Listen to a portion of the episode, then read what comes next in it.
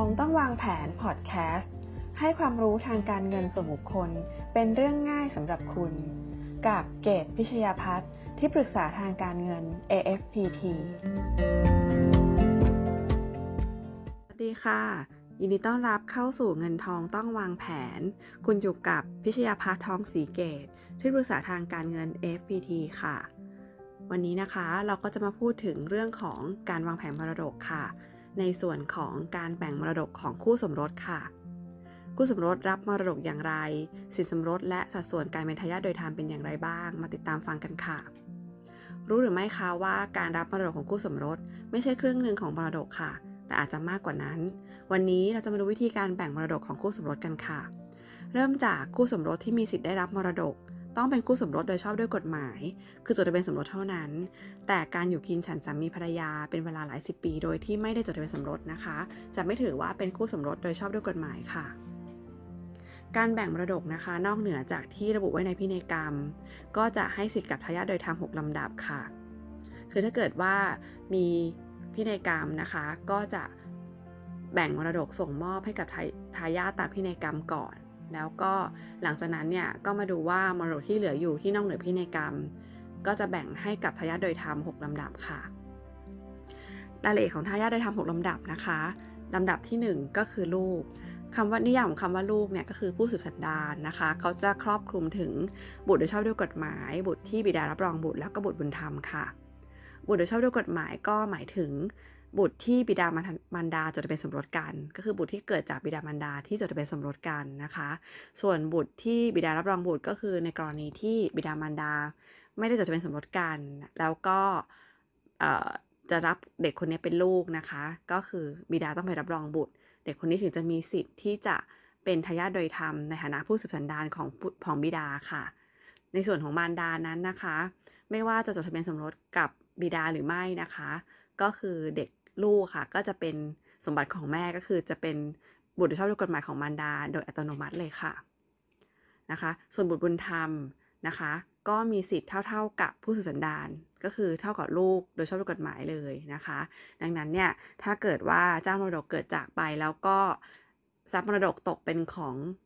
คนที่เรียกว่าลูกเนี่ยเขาก็จะแบ่งทั้ง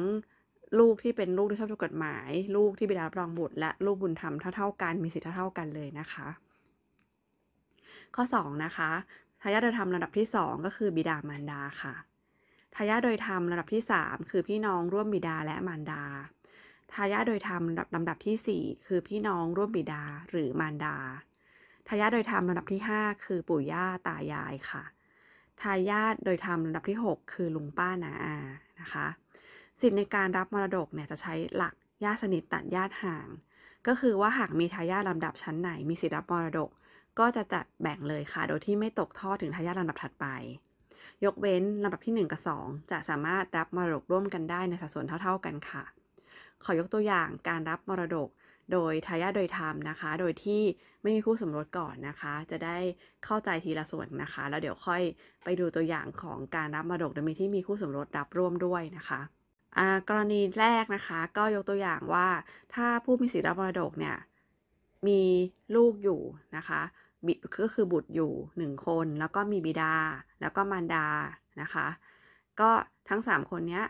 ก็จะมีส่วนแบ่งกันทั้งหมดก็คือเอาหนึ่งร้อยหารสามก็คือ สามสิบสามจุดสามสามเปอร์เซ็นต์ นะคะแต่ถ้ากรณีที่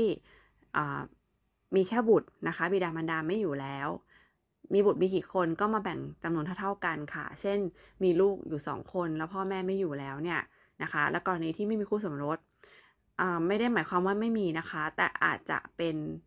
คู่สมรสที่ไม่จดทะเบียนกันก็จะไม่มีสิทธิรับมรดกนะคะก็คือภรรยาอาจจะยังอยู่สมมติว่าสามีเสียชีวิตภรรยาอาจจะยังอยู่แต่ภรรยาเนี่ยไม่ใช่คู่สมรสจดทะเบียนก็จะไม่มีสิทธิ์มาเป็นทายาทโดยธรรมในการแบ่งมรดกก็จะถือว่าคนนี้ไม่มีคู่สมรสนะคะแล้วก็ถ้าเขายังมีลูกอยู่สองคนพ่อแม่ไม่อยู่แล้วนะคะมรดกก็จะเป็นของลูกสองคนก็คือหารสองนะคะแต่ถ้าเกิดว่าพ่อแม่ยังอยู่ด้วย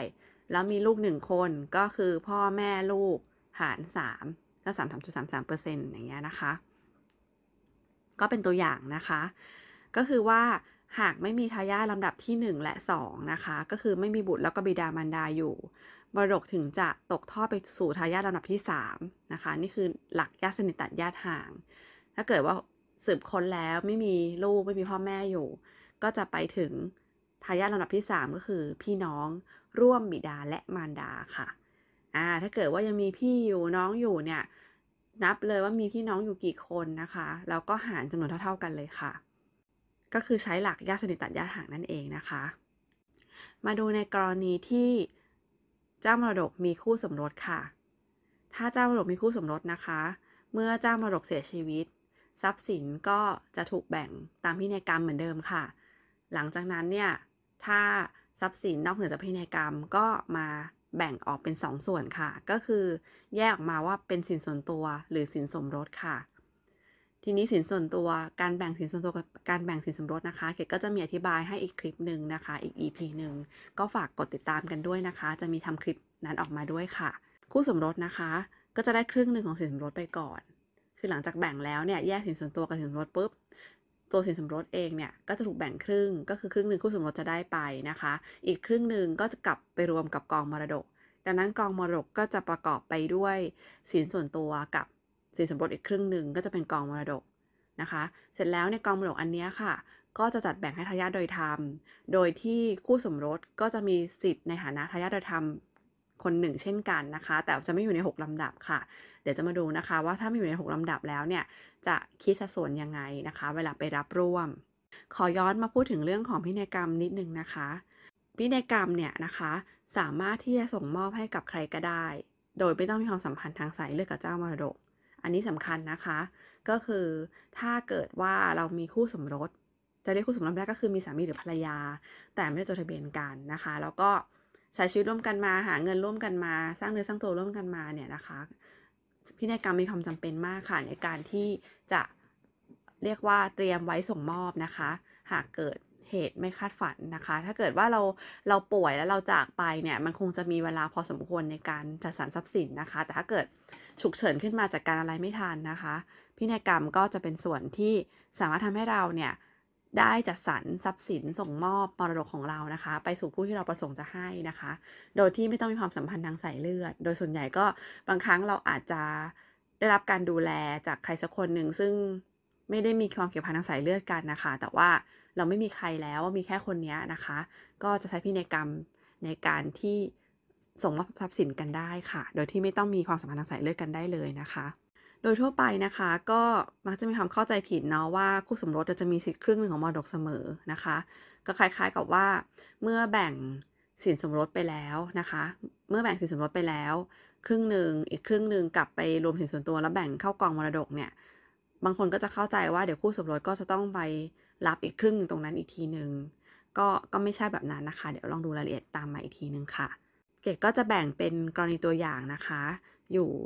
สี่กรณีนะคะจะได้เห็นภาพนะคะกรณีที่หนึ่งนะคะยกตัวอย่างนะคะกรณีที่เจ้ามรดกเนี่ยมีผู้มีสิทธิรับมรดกเป็นทายาทลำดับที่หนึ่งลำดับที่หนึ่ง สองและคู่สมรสก็คือหนึ่ง สองก็คือมีมีลูกยังมีพ่อแม่อยู่นะคะและคู่สมรสในกรณีนี้นะคะก็จะแบ่งมรดกเป็นสัดส่วนเท่าๆกันเลยค่ะยกตัวอย่างในภาพนะคะก็คือถ้าคู่สมรสยังอยู่มีคู่สมรสมีลูกหนึ่งคนมีพ่ออยู่มีแม่อยู่เท่ากับมีมีทายาทโดยธรรมทั้งหมดสี่คนก็จะหารสี่เลยค่ะก็คือจะได้รับคนละ ยี่สิบห้าเปอร์เซ็นต์ นะคะหรือถ้าเกิดว่าคู่สมรสอยู่ลูกอยู่นะคะและพ่ออยู่แต่แม่ไม่อยู่แล้วก็คือมีคนอยู่สามคนนะคะมีคนอยู่สามคนก็คือคู่สมรสบุตรแล้วก็บิดาทั้งหมดก็จะแบ่งสัดส่วนสามเท่าสามหารสามก็คือ สามสิบสามจุดสามสามเปอร์เซ็นต์ ก็คือหมายความว่าถ้ามีทายาทโดยธรรมลำดับลำดับที่หนึ่งอันเนี้ยตัวคีย์คือลำดับที่หนึ่งค่ะคือลูกถ้ามีลูกอยู่เนี่ยแล้วมีพ่อแม่ด้วย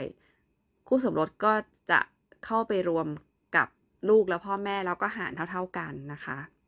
กรณีที่สองนะคะกรณีที่เจ้ามรดกนะคะมีผู้สิทธิรับมรดกเป็นทายาทลำดับที่สองหรือสามก็คือกรณีที่ไม่มีลูกนะคะแล้วผู้ที่รับมรดกร่วมคู่สมรสเนี่ยเป็นพ่อแม่นะคะหรือพี่น้องร่วมบิดามารดานะคะสองหรือสามคู่สมรสจะแบ่งมรดกให้ไปก่อนเลยค่ะที่ ห้าสิบเปอร์เซ็นต์ แล้วก็ ส่วนที่เหลือก็จะไปแบ่งกับทายาทลำดับที่สองหรือสามนะคะสองหรือสามนะไม่สองและสามนะคะเพราะว่าจะตัดกันหมายความว่าถ้ายังมีสองคือยังมีพ่อหรือแม่อยู่เนี่ยก็จะจบที่ที่ชั้นพ่อแม่และคู่สมรสเลยนะคะแต่ถ้าเกิดว่าพ่อแม่ไม่อยู่แล้วเนี่ยก็จะถึงค่อยค่อยไปถึงลำดับที่สามนี่พูดถึงกรณีไม่มีลูกนะคะค่อยถึงลำดับที่สามลำดับที่สามคือพี่น้องร่วมบิดามารดานะคะดังนั้นเนี่ยไม่ว่าจะเป็นการคู่สมรสไปรับร่วมกับทายาทลำดับที่สองหรือทายาทลำดับที่สามคู่สมรสจะแบ่ง ห้าสิบเปอร์เซ็นต์ ไปก่อนค่ะและอีก ห้าสิบเปอร์เซ็นต์ ที่เหลือเนี่ยก็จะดูว่าทายาทลำดับที่สองเหลืออยู่กี่คนหรือลำดับที่สามเหลืออยู่กี่คนแล้วก็หารเท่าๆกันไปเลยนะคะนี่คือกรณีที่สองกรณีที่สามค่ะเจ้ามรดกเนี่ยจะมีผู้สืบรับมรดกเป็นทายาทลำดับที่สี่หรือห้าหรือหกก็คือแปลว่าไม่มีลูกพ่อแม่ก็ไม่อยู่แล้วพี่น้องร่วมบิดาและมารดาก็ไม่มีไม่มีแล้วถึงจะไปถึงลำดับที่สี่คือพี่น้องร่วมบิดาหรือมารดานะคะแล้วก็ลุงป้าน้าอาแล้วก็ปู่ย่าตายายนะคะซึ่งการรับมรดกร่วมกับทายาทลำดับที่สี่หรือห้าหรือหกเนี่ยนะคะจะแบ่งมรดกให้คู่สมรสเป็นสองในสามไปก่อนเลยค่ะก็คือจะแบ่งมรดกเป็นสามส่วนแล้วก็สองส่วนจะเป็นของคู่สมรสนะคะหนึ่งส่วนค่อยแบ่งให้กับทายาทลำดับที่สี่หรือห้าหรือหกที่เหลืออยู่หารเท่ากันเช่นกันค่ะนี่กรณีที่สามนะคะกรณีที่สี่ก็คือว่าถ้าเจ้ามรดกไม่มีผู้รับมรดกเลยทั้งหกลำดับกองมรดกนี้จะเป็นของคู่สมรสเลยค่ะก็คือถ้าไม่มีทายาทหกลำดับผู้คู่สมรสในฐานะที่เป็นทายาทโดยธรรมหนึ่งเช่นกันเนี่ยก็จะรับมรดกทั้งไป ร้อยเปอร์เซ็นต์ เลยก็คือแปลว่ารับสินสมรสครึ่งไปแล้วก็มารับสินส่วนตัวของเจ้ามรดกด้วยนะคะจะเห็นได้ว่าคู่สมรสนะคะหลังจากที่รับสินสมรสไปกึ่งหนึ่งแล้วเนี่ยก็ยังมีสิทธิ์เป็นทายาทโดยธรรมได้อีกจึงจะอาจจะได้รับมรดกเกือบทั้งหมดของเจ้ามรดกเลยก็ได้ค่ะแต่การเป็นคู่สมรสโดยชอบด้วยกฎหมายก็ไม่ใช่มีเพียงแค่ด้านบวกนะคะในกรณีที่มีทรัพย์มรดกแต่บางครั้งก็ต้องมีส่วนในการรับผิดชอบภาระต่างๆหนี้สินต่างๆด้วยนะคะเดี๋ยวก็จะมีอีก อี พี นึงนะคะที่พูดถึงเรื่องของขอบเขตความรับผิดชอบภาระหนี้สินของคู่สมรสค่ะซึ่งบางทีก็เราอาจจะเข้าใจผิดกันนะคะว่า